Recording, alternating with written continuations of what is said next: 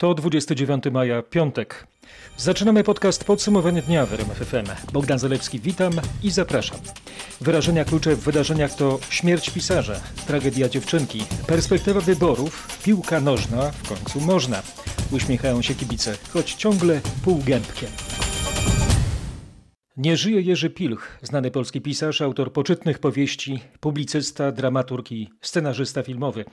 Zmarł w wieku 67 lat. Pierwszą książkę Pilcha, wyznania twórcy pokątnej literatury erotycznej, wydaną w Londynie w 1988 roku, uhonorowano prestiżową nagrodą Fundacji Mienia Kościelskich. Nagrodę Nike otrzymała w 2001 roku książka Pod mocnym aniołem. Nasza dziennikarka Katarzyna Sobiechowska-Szuchta rozmawiała z pisarzem kiedyś o wielkiej miłości do piłki nożnej. Da się jeszcze kochać polską piłkę? No przede wszystkim jest tak, że rasowy kibic, czy urodzony kibic, czy kibic ortodoksyjny, no nie, nie, to jest ten rodzaj miłości, który, który nie opuści, której on nie porzuci nawet na większych klęskach. Ja mam z tym dodatkowy kłopot, bo ja raz e, nie tyle porzuciłem, co ogłosiłem, że porzucam Krakowie, prawda? No, ten temat piłki nożnej jeszcze się pojawi. Przypomnę jeszcze biografię. Jerzy Pilch urodził się 10 sierpnia 1952 roku w Wiśle na Śląsku Cieszyńskim. Co ważne, w jego późniejszej twórczości w rodzinie ewangelickiej. Mieszkał tam do 10 roku życia, a potem wraz z rodzicami przeniósł się do Krakowa, gdzie ukończył filologię polską na Uniwersytecie Jagiellońskim. To jest taki krótki nakrolog. Więcej informacji znajdziecie oczywiście na naszej stronie internetowej. A ja chciałbym się podzielić y, takim osobistym wspomnieniem sprzed czterech lat. W 2016 roku rozmawiałem z Katarzyną Kubisiowską, autorką głośnej biografii pisarza Pilch w sensie ścisłym. Wyraziłem się wtedy, że ciężko mi będzie ścisnąć ten opasły tom w imadle kilkunastominutowej radiowej rozmowy. Ale to, co mi utkwiło ze słów autorki w czasie tej naszej rozmowy, to był następujący fragment – Jerzy Pilch jest atrakcyjnym człowiekiem. Jest bardzo dowcipny, to jest ważne. Jest piekielnie inteligentny. Potrafi właściwie na każdy temat coś ciekawego powiedzieć. O czymkolwiek mówi Pilch, jest po prostu fascynujące, zabawne, przejmujące. To jest jeden z ostatnich gawędziarzy. Chce się Pilcha słuchać. Y, zapytałem też Katarzynę Kubisiowską, filmoznawcę, y, jak ocenia filmową wersję powieści Pod mocnym aniołem y, w reżyserii Wojciecha Smarzowskiego. Odpowiedziała, że jej się podobała, bo Smarzowski przeczytał prozę Pilcha nie na kolanach. E, pokazał w swoim filmie to, co Jerzy próbował ukryć w swojej literaturze. Kubisiowska powiedziała, że Pilch świadomie stworzył taki mit alkoholowy. Oczywiście walczył z nałogiem, ale w tym kontekście ciekawy jest opis jego gabinetu w Warszawie, przy ulicy Chorzej, e, który był projekcją, można powiedzieć, jego pedantyzmu, jego pracowitości. No właśnie, wbrew plotkom o jego rozpasanym alkoholizmie, o stałym pijaństwie, to jednak jest człowiek, który siada do biurka od wczesnych godzin porannych i odrabia swoje lekcje po prostu. Tak pisał. E, w tym pokoju jest też jak w pudełku, tam wszystko jest poukładane. Powiedziałem, Pilch jest, no ale trzeba już powiedzieć, Jerzy Pilch był, jako żywy człowiek. Pozostały książki i filmy. Taki jest porządek świata. Wielki dramat w Tykocinie na Podlasiu. Prokuratura wyjaśnia sprawę samopodpalenia czternastolatki. Do tego tragicznego zdarzenia doszło w piątek rano. Dziewczynka trafiła do szpitala. Z nieoficjalnych informacji naszego dziennikarza wynika, że oparzenia dziecka są rozległe i poważne. Policjanci wstępnie ustalili, że nastolatka oblała się łatwopalną substancją i podpaliła. Matce udało się ugasić płomienie. Nie wiadomo dlaczego nastolatka targnęła się na swoje życie i to w tak straszny sposób. Śledczy będą przesłuchiwać rodzinę i świadków, ale ze względu na sytuację nie od razu. W sprawie nikt nie został zatrzymany. Na początku przyszłego tygodnia ustawa wyborcza będzie przegłosowana w Senacie, zapowiada w RMFFM senator Koalicji Obywatelskiej Marek Borowski. Rozmawiał z nim Marcin Zaborski. Na razie Izba Wyższa Parlamentu czeka na kilka ekspertyz. Do poprawki, która przełożyłaby wybory na jesień, ale nawet gdyby Senat poparł takie rozwiązanie, sejmowa większość je z pewnością e, odrzuci. Dlatego Marek Borowski mówi, że 28 czerwca jawi się w tej chwili praktycznie jako jedyny realny termin wyborów prezydenckich. Myślę, że w poniedziałek e, będziemy to głosować, najdalej we wtorek rano. jeśli by się debata przedłużała w poniedziałek i wtedy się wszystko okaże. I to Czyli będzie ustawa jasne. o, o wyborach może w poniedziałek jeszcze wyjść z Senatu, wrócić do Sejmu? Pewnie we wtorek rano, bo jednak zawsze po przegłosowaniu biuro legislacyjne musi te przegłosowane poprawki ułożyć y, i dopiero wtedy przekazać. A z sejmowego kalendarza wynika, że posłowie mają ponownie zająć się ustawą wyborczą w środę. Marcin Zaborski i Marek Borowski. Zobaczcie więcej na rmf24.pl. Reuters napisał w piątek. Polska jest jednym z największych odbiorców Europejskiego Funduszu Odbudowy w całości wartego 750 miliardów euro. Komisja Europejska przedstawiła ten projekt w związku z kryzysem wywołanym pandemią. Nasz kraj będzie jednym z największych beneficjentów. Tak wynika z zestawienia opublikowanego przez agencję Reutera. Y, Potwierdza ona informacje podawane przez naszą korespondentkę Katarzynę Szymańską-Borginą. No, usłyszeliście te relacje między innymi w podcaście, ale także na naszej antenie radiowej. W rubryce Polska widnieje kwota 63 miliardów 800 milionów euro. Tylko, że jak widzę, y, najwięcej pieniędzy w ramach mechanizmu odbudowy ma popłynąć do Włoch, do Hiszpanii i do Francji. Odpowiednio, uwaga, 153, prawie 150 i 78 miliardów euro. To są ci główni beneficjenci. I takie Węgry na przykład miałyby otrzymać 15 miliardów. No to posłuchajmy komentarza premiera Węgier. Jest on bardzo symptomatyczny. Chodzi o pewien mechanizm. Otóż Viktor Orban oświadczył, że postulowany sposób podziału środków jest absurdalny i perwersyjny. Te 750 miliardów euro miałoby zostać uzyskane nie pracą, tylko pochodzić z zaciągniętego wspólnie kredytu. Węgrowi od razu zapala się w głowie czerwona lampka. W dodatku w propozycji figuruje, że nie wystarczy wspólne zaciągnięcie, ale też wspólnie bierzemy na siebie gwarancję spłaty, oznajmił Orban. A to oznacza, podkreślił, że jeśli Grecy, Włosi czy Francuzi nie mogliby spłacić swojej części kredytu, musieliby to zrobić Węgrzy. No, Polacy też, dodajmy. Według Orbana europejska historia wkracza więc na drogę, na jakiej jeszcze nie byliśmy i jakiej nie znamy. Jeszcze nad głowami naszych wnuków będzie wisieć ewentualność, że jeśli któryś kraj nie będzie mógł spłacić kredytu, to oni będą musieli to zrobić. No tak, jeszcze będziemy musieli, ewentualnie oczywiście, płacić na tych najbogatszych. No ale zobaczymy, jak będzie piłka w grze. Premier Mateusz Morawiecki poinformował w piątek, że od 19 czerwca będzie możliwy powrót kibiców na trybuny. na 19, żeby spokojnie można było przygotować wszystko pod odpowiednie zasady, procedury, żeby ludzie się nie grupowali razem, żeby na stadionie mogło być do 25% pojemności stadionu. Do tej pory mieliśmy takie w 80 dni dookoła piłki, bo po 80-dniowej przerwie powróciła w piątek piłkarska ekstraklasa. E, Mecze odbędą się jeszcze przy pustych trybunach. E, W porannej rozmowie w RMFFM Robert Mazurek pytał Zbigniewa Bońka, obecnie prezesa Polskiego Związku Piłki Nożnej, a przed laty, jak wiemy, znakomitego zawodnika.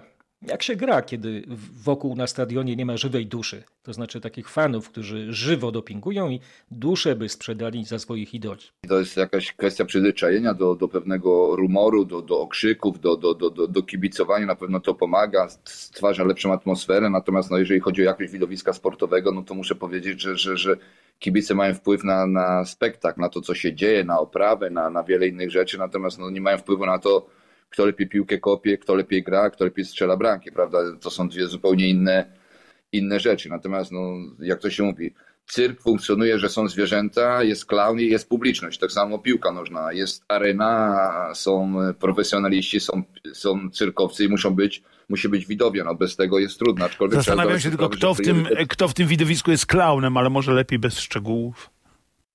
No, tak jest, zmieńmy temat. Nie ma się co z klaunów śmiać. To bardzo stara tradycja. Uwaga, na najstarszy ślad takiej postaci natrafiono w Egipcie. E, Pochodził z 2400 roku przed Chrystusem. Słowo klaun może wywodzić się od islandzkiego słowa kluni, co miało oznaczać osobę niezdarną. No, islandzki motyw jeszcze pojawi się w tym podcaście w części kulturalnej, a ja teraz kończę z tą klaunadą. Pozostanę przy Robinsonadach, czyli paradach bramkarskich. Y, Posłuchajmy komentarzy po zapowiedzi premiera o odmrażaniu stadionów w czerwcu. Bilety do kupienia będą tylko online, ale już za trzy tygodnie szczęśliwcy będą mogli zasiąść na trybunach. Będzie mogło być zajętych 25% miejsc. Patryk Serwański sądował nastroje w klubach ekstraklasy w związku z perspektywą powrotu fanów na stadiony. Bardzo dobre, bo to szansa, by dać piłkarzom możliwość gry w warunkach bliższych normalności, ale oczywiście chodzi także o klubowe finanse. Nie bez znaczenia to jest są też kwestie jak gdyby finansowe, że, no, że bilety przełożą się na podreperowanie budżetu klubowego. Mówił rzecznik prasowy Krakowi Przemysław Staniek. Tak różowo nie będzie w Szczecinie, tam stadion jest w przebudowie, trybuny dopiero się budują, liczba dostępnych miejsc będzie niewielka. Poza tym trzeba będzie wypracować system wpuszczania fanów na jedyną działającą trybunę wiąże się z pewnymi utrudnieniami, ale musimy sobie z tym poradzić. Podkreśla rzecznik klubu Krzysztof Ufland. Kluby muszą teraz przeanalizować, kogo wpuszczać na mecze, jak na przykład potraktować właścicieli karnetów. Wybiegliśmy w przyszłość, a przecież to piątkowe podsumowanie dnia w RMFM 29 maja. A co za tym idzie? Przypomnijmy, po 80 dniach do gry wraca nasza Ekstraklasa, od piątku do niedzieli 8 meczów 27 kolejki. W piątek Śląsk Wrocław grał z Rakowem Częstochowa, a Pogoń Szczecin z Zagłębiem Lubin. Wyniki sprawdźcie na naszej stronie głównej. Natomiast Patryk przypomni jeszcze, jakie spotkania zostaną rozegrane w sobotę i w niedzielę. W sobotę na początek debiut Wojciecha Stawowego w roli trenera ŁKS-u. Wszystko to, co ze sztabem trenerskim e, zaplanowaliśmy, wszystko zostało zrealizowane. Teraz tylko czekamy z niecierpliwością na pierwsze spotkanie z Górnikiem Zabrze. W sobotni wieczór hit kolejki, czyli mecz Lecha z Legią, także starcie aktualnego mistrza Polski Piasta Gliwice z Wisłą Kraków. Trzy ostatnie spotkania w niedzielę. Tutaj m.in. derby Trójmiasta, Lechia kontra Arka. W ekipie z Gdyni zadebiutuje trener Ireneusz Mamrot. To się dzieje w kraju, ale przecież nasi grają też na obcych murawach. Jaka będzie przyszłość polskich zespołów w europejskich pucharach? Pawła Pawłowskiego z redakcji sportowej RMFFM zapytamy, czy najlepsze krajowe drużyny zagrają jesienią w Europie. O tym 17 czerwca prawdopodobnie zdecyduje UEFA, która nie tylko ustali warunki do kończenia sezonu Ligi Mistrzów, ale być może wyklaruje zasady kolejnego. Plany federacji są na razie nieoficjalne. UEFA może zrezygnować z dwóch meczów w eliminacjach do pucharów, może też zorganizować kwalifikacje dla mistrzów 12 krajów od 11 do 22 miejsca w rankingu, czyli do tych kwalifikacji nie załapałaby się Polska. Trzeci radykalny radykalny scenariusz zakłada arbitralne przyznawanie miejsc. Piłkarski wątek w podcaście zamknę informacją z kraju, który jako pierwszy w Europie zawiesił rozgrywki piłkarskiej ekstraklasy Szwajcaria, tak jak Polska wznowi je 19 czerwca. Zerwany piłkarski kalendarz Szwajcarii skojarzył mi się z koszulkami tego zespołu. Przed laty Adidas im sprawił takie trykoty, że wystarczyło pociągnąć, a robiły się wielkie dziury. Miejmy nadzieję, że większych dziur w futbolowym terminarze już nie będzie. Dobrze, czas na inne ważne wieści. Lecimy.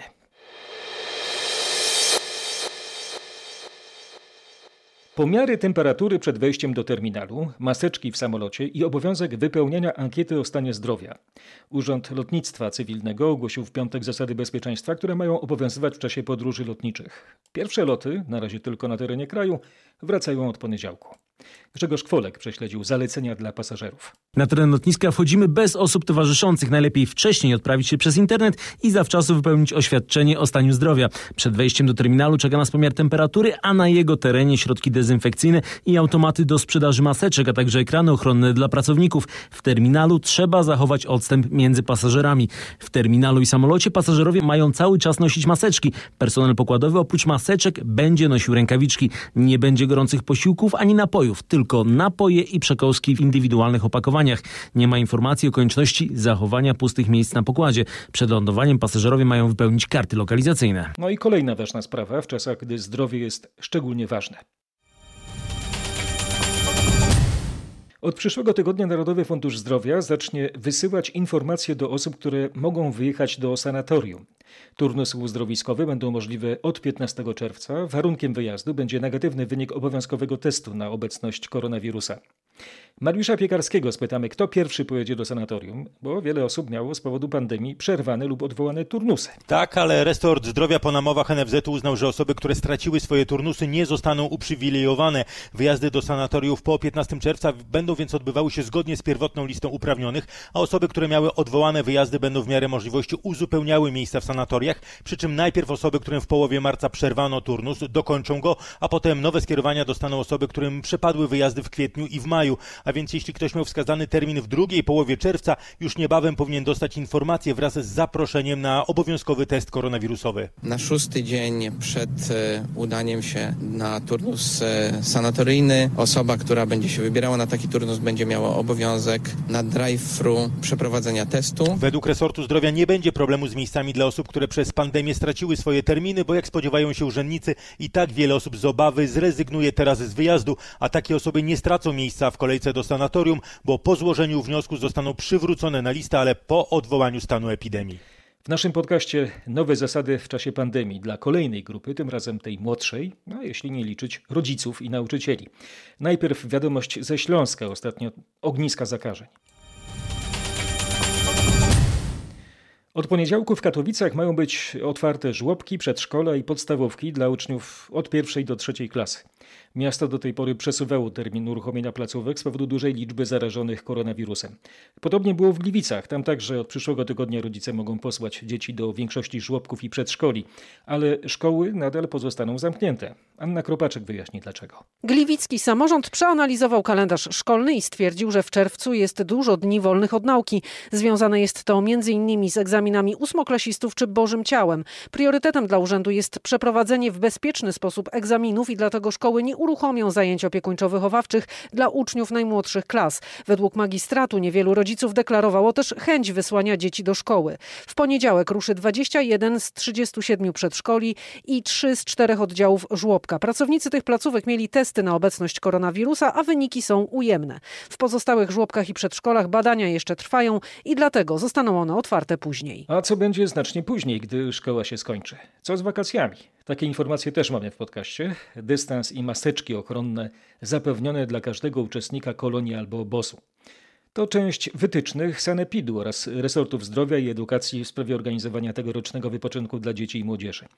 Michał Dobrowicz dopytywał w resorcie Łukasza Szumowskiego, jak organizatorzy wyjazdów mają realizować te wytyczne. Rzecznik resortu zdrowia Wojciech Andrusiewicz radzi, żeby organizatorzy takich wyjazdów dla dzieci kontaktowali się bezpośrednio z Sanepidem. Ostateczny kształt wytycznych będzie zależeć od aktualnej sytuacji epidemiologicznej. Myślę, że tutaj na linii z Sanepidem, Głównym Inspektoratem Sanitarnym, wszyscy, którzy organizują takie wypoczynek letni dla dzieci i młodzieży, kolonie czy obozu, myślę, że to zostanie do końca wypracowane. Resort Zdrowia zajął też dziś wstępne stanowisko w sprawie zasad kwarantanny po przekroczeniu granicy w czasie wakacji dla wracających z urlopów. Przypomnę, że do tej pory z obowiązkowej dwutygodniowej kwarantanny zwolnione są tylko te osoby, które wyjeżdżają do innego kraju w celach służbowych. A za dwa tygodnie mamy usłyszeć o takich zasadach jak zwolnienie z obowiązku kwarantanny osób wracających z urlopów w krajach ościennych, na przykład z wakacji na Słowacji. Będą jednak kierowani na obowiązkową kwarantannę powracający z wypoczynku we Włoszech czy w Grecji. Ale z tą Helladą to jeszcze bardziej skomplikowana sprawa. Polski nie ma wśród obywateli 29 państw, którzy zostaną od 15 czerwca zwolnieni z odbywania kwarantanny przy przyjeździe do Grecji. Tak zdecydowało Ministerstwo Turystyki w Atenach. No i teraz łączę te dwie informacje z Polski i z Grecji. Załóżmy, że jestem bardzo spragniony pobytu na Rodos. Prawdziwej wyspie Rodos, a nie Rodos w skrócie, czyli rodzinnym ogródku działkowym otoczonym siatką. Jeśli chcę w spokoju, y, na wolnym powietrzu spędzić w Grecji dwa tygodnie, to muszę wziąć sześć tygodni urlopu. No bo tak, przekraczam grecką granicę i ląduję na dwa tygodnie w kwarantannie, prawda? Wychodzę i mogę się cieszyć wtedy dwutygodniową swobodą. Po czym wracam do Polski, no i moja ojczyzna zamyka mnie na kolejne 14 dni. Opalenizna znika, więc nie mogę przed znajomymi udawać Greka. No to już chyba lepsze to rodzime, Rodos. My mamy swoje działki, a Anglicy nie gąski, też ogródki mają. Garden Party już mogą sobie na nich urządzać. Od poniedziałku Brytyjczycy w końcu będą mogli spotykać się w większych grupach. Bogdan Firmorgan wymieni miejsca swobodnych mitęgów. Na świeżym powietrzu, w parkach, ale także w przydomowych ogrodach z ograniczeniem do sześciu osób i zachowaniem bezpiecznej odległości. Niemniej oznacza to, że po raz pierwszy od ponad dwóch miesięcy rodziny będą mogły widywać się w pełnym składzie. Lockdown na wyspach powoli stawał się fikcją. Według najnowszej ankiety, jaką przeprowadzono wśród 90 tysięcy osób, tylko połowa Brytyjczyków go przestrzegała, odwiedzając pokryjomu rodziców, partnerów, fryzjerów czy przyjaciół przyjaciół. Na słabnącą dyscyplinę wyspiarzy wpłynęło także zachowanie ludzi z kręgu władzy, którzy także nie przestrzegali skrupulatnie zaleceń. Brytyjczycy nie lubią, gdy dzieli się ich na równych i równiejszych. Wejdźmy do domu. Anglicy mówią my house is my castle, mój dom jest moim zamkiem. No, w dobie zamknięcia w domach to trochę dwuznacznie brzmi. Noszenie maseczek w domu może bardzo obniżyć ryzyko przeniesienia koronawirusa na krewnych zakażonej osoby, ale tylko do momentu pojawienia się u niej objawów COVID-19, podkreślają w opublikowanej w piątek pracy naukowcy z Pekinu. O obserwacji ważnej m.in. dla osób w kwarantannie czy domowej izolacji opowie nam Grzegorz Jasiński. Okazuje się, że nawet w przypadku osób wspólnie zamieszkujących utrzymywanie pewnego dystansu, choćby nie jedzenie wspólnie przy stole posiłków, a także noszenie przez domowników maseczek może nawet o 80% obniżyć ryzyko zakażenia koronawirusem, podobnie jak częste wietrzenie pomieszczeń i przestrzeganie ścisłych zasad dezynfekcji rąk i wspólnie używanych powierzchni. Takie wnioski przyniosły badania 124 rodzin w Pekinie, z których każda w marcu miała przynajmniej jeden potwierdzony przypadek koronawirusa. Do wtórnych zakażeń doszło w 41 gospodarstwach domowych. Ze wszystkich 335 początkowo zdrowych członków tych rodzin ostatecznie zakaziło się 77 osób, czyli niespełna 1 czwarta. Przeczytajcie więcej na rmf24.pl. A jeszcze oczywiście jak zwykle polecamy podcast Grzegorza Jasińskiego Naukowo rzecz ujmując. No i tutaj jest ciekawa sprawa do przemyślenia. Większość państw świata, również Polska, planuje wprowadzenie badań przesiewowych, żeby sprawdzić, ile osób realnie zostało dotkniętych koronawirusem. To zakomunikował dzisiaj, w piątek, rzecznik Ministerstwa Zdrowia. Wojciech Andrusiewicz dodał, że być może odbędzie się to w najbliższych miesiącach. Przypomniał, że jest duża liczba osób niezdiagnozowanych na koronawirusa, ponieważ przechodzą zakażenie bezobjawowo i nie widzą nawet potrzeby kontaktowania się z lekarzem. Trzeba więc sprawdzić, ile osób realnie zostało dotkniętych wirusem SARS-CoV-2. No i co to znaczy dotkniętych? Tu definicja jest otwarta, z tego co wiem. No ale może specjaliści podpowiedzą, może jest inaczej. Wracajcie do lekarzy specjalistów. Wzywają do tego francuscy naukowcy po opublikowaniu niepokojących rezultatów badań statystycznych w tym kraju. O co konkretnie chodzi? Posłuchajcie. To już wyjaśni nasz korespondent Marek Gładysz. Badacze z Państwowego Instytutu Zdrowia i Poszukiwań Medycznych ustalili, że w czasie niedawnego, trwającego prawie dwa miesiące zakazu wychodzenia z domów, liczba ataków serca w regionie paryskim zwiększyła się aż dwukrotnie. Wiele osób przestało bowiem chodzić do lekarzy, np. kardiologów, z obawy, że zarażą się w poczekalniach koronawirusem. Część z nich nie zażywała ważnych leków, bo nie miała na nie recept. Jeszcze inni nie wzywali nawet pogotowia ratunkowego, wiedząc, że szpitale są przepełnione z powodu epidemii. Teraz trzeba te zachowania zmienić, a apeluje Ministerstwo Zdrowia. No, różne oblicza ma pandemia. Chyba to ważne, tak mi się wydaje, jest to ekonomiczne. Na pewno równie ważne jak medyczne. W hiszpańskiej Barcelonie ogromne protesty z paleniem opon. Padają duże zakłady pracy. Tylko wczoraj zamknięto dwie duże fabryki. Opowiada o tym Grzegorz Milanowski, Polak mieszkający w Hiszpanii od kilkunastu lat. No i takie są demonstracje w Barcelonie, bo tam w Katalonii była ta fabryka Nissana zamknęli z dnia na dzień. Ludzie palą opony na ulicach. Ogromne demonstracje. No, 3000 ludzi bez pracy plus 2,5 tysiąca takich firm, co kooperowały z Nissanem. Nissan w Hiszpanii od 40 lat nieprzerwanie. Także padają fabryki. Fabryka aluminium też zwolnili około 2000 ludzi. Chociaż dzisiaj też mówili o, o Renault i o Fordzie w Walencji, że też się przymierzają do dużego ograniczenia. To o tym właśnie się mówi najwięcej, nie? Przypomnę, że rząd Hiszpanii potwierdził w czwartek, że mimo negocjacji Nissan zamknie swoją fabrykę w Barcelonie. Związkowcy szacują, że łącznie straci pracę 20 tysięcy osób. Hiszpania głęboko ubolewa nad decyzją Nissana dotyczącą przeniesienia produkcji samochodów z Europy do Azji. Tak skomentowała tę sprawę minister spraw zagranicznych Hiszpanii Arancha González Laya. Z innych powodów znów bardzo niespokojnie w Minneapolis w Stanach Zjednoczonych. W mieście trwają zamieszki po tym, jak w czasie policyjnej interwencji zginął Afroamerykanin. No, nie wiem, czy widzieliście ten filmik, warto zobaczyć. Na rmf24.pl sytuacja jest bardzo dziwna. Bardzo dziwna, mówiąc delikatnie. Nie wiem, co miał w głowie ten policjant. Do Minneapolis skierowano dodatkowych 500 żołnierzy Gwardii Narodowej. Paweł Żuchowski opisze sytuację w mieście. Zniszczone budynki, miasto spowite jest dymem, protestujący podpalili komisariat. Zamieszki w mieście to efekt, jak to się już tutaj w USA nazywa, bez żadnego owijania w bawełnę i czekania na proces zabójstwa Afroamerykanina przez białego policjanta.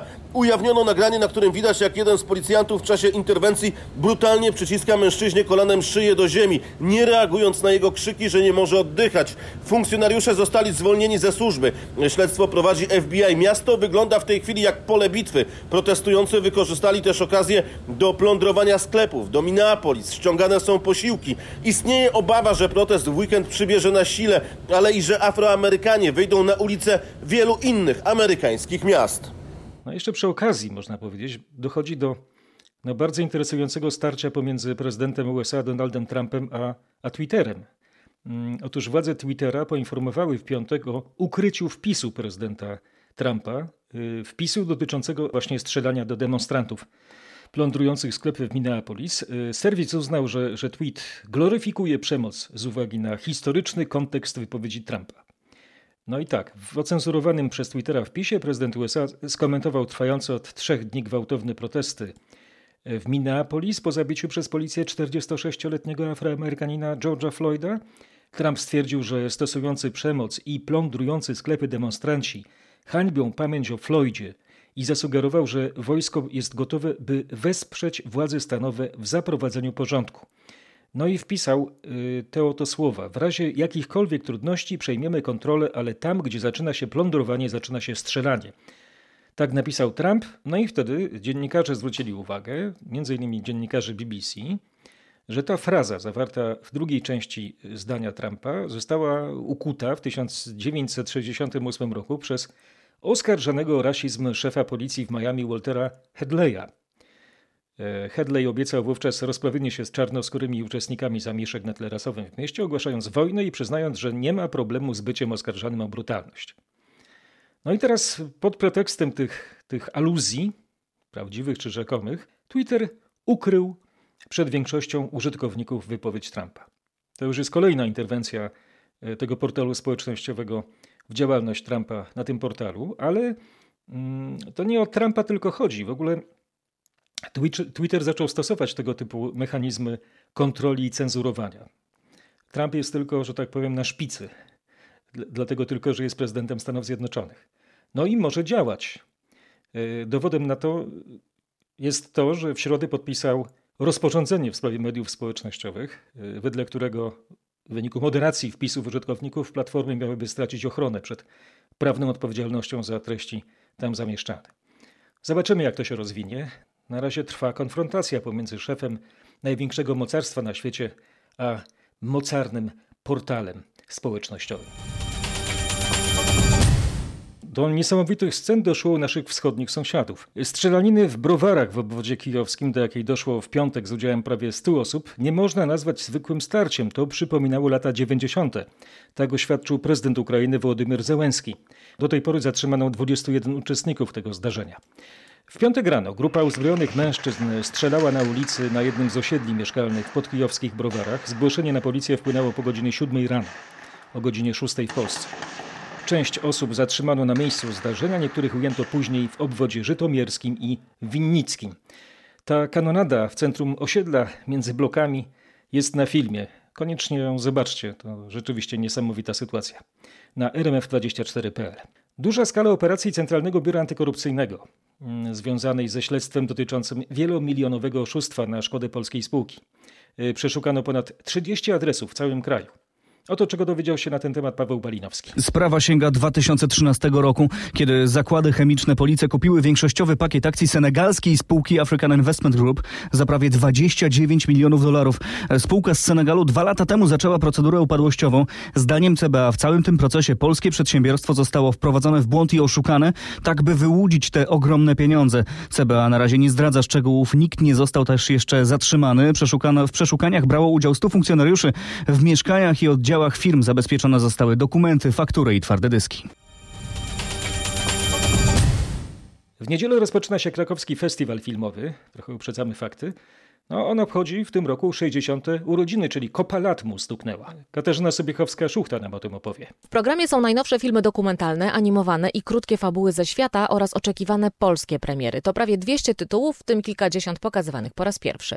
Jubileuszowy 60. Krakowski Festiwal Filmowy odbędzie się w całości w sieci, mówi jego dyrektor Krzysztof Gierat. Będziemy spotykać się z twórcami, a także z bohaterami filmów. Wśród nich będzie ksiądz Adam Boniecki, który spotka się z widzami pięknego filmu zrealizowanego o nim przez Aleksandrę Potoczek. Bohaterem innego dokumentu będzie rzeźbiarz August Zamojski. Chodzi o film Guccio Notatki z życia. Konkursowe filmy ocenią m.in. Łukasz Żal, Jan Komasa, Magdalena Łazarkiewicz czy Leszek Możdżer. Finał festiwalu 7 czerwca.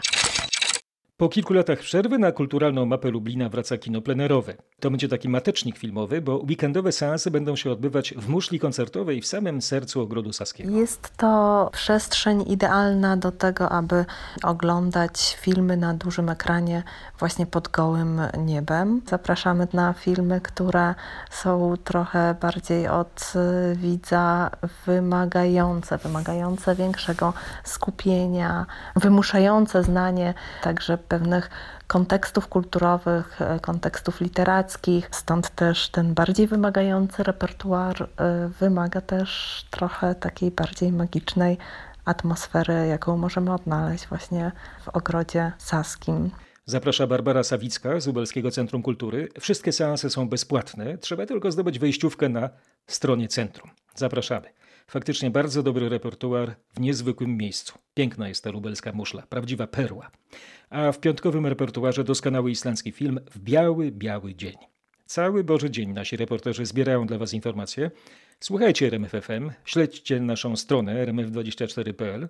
No i jeśli chcecie, subskrybujcie podcast Podsumowanie Dnia w RMFFM. Będzie nam bardzo, bardzo miło. Bogdan Zarewski, dziękuję za uwagę.